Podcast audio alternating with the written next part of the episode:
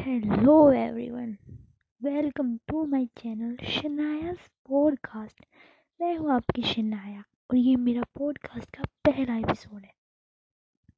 Hope करती हूँ इस कोरोना टाइम में सब सेफ़ होंगे।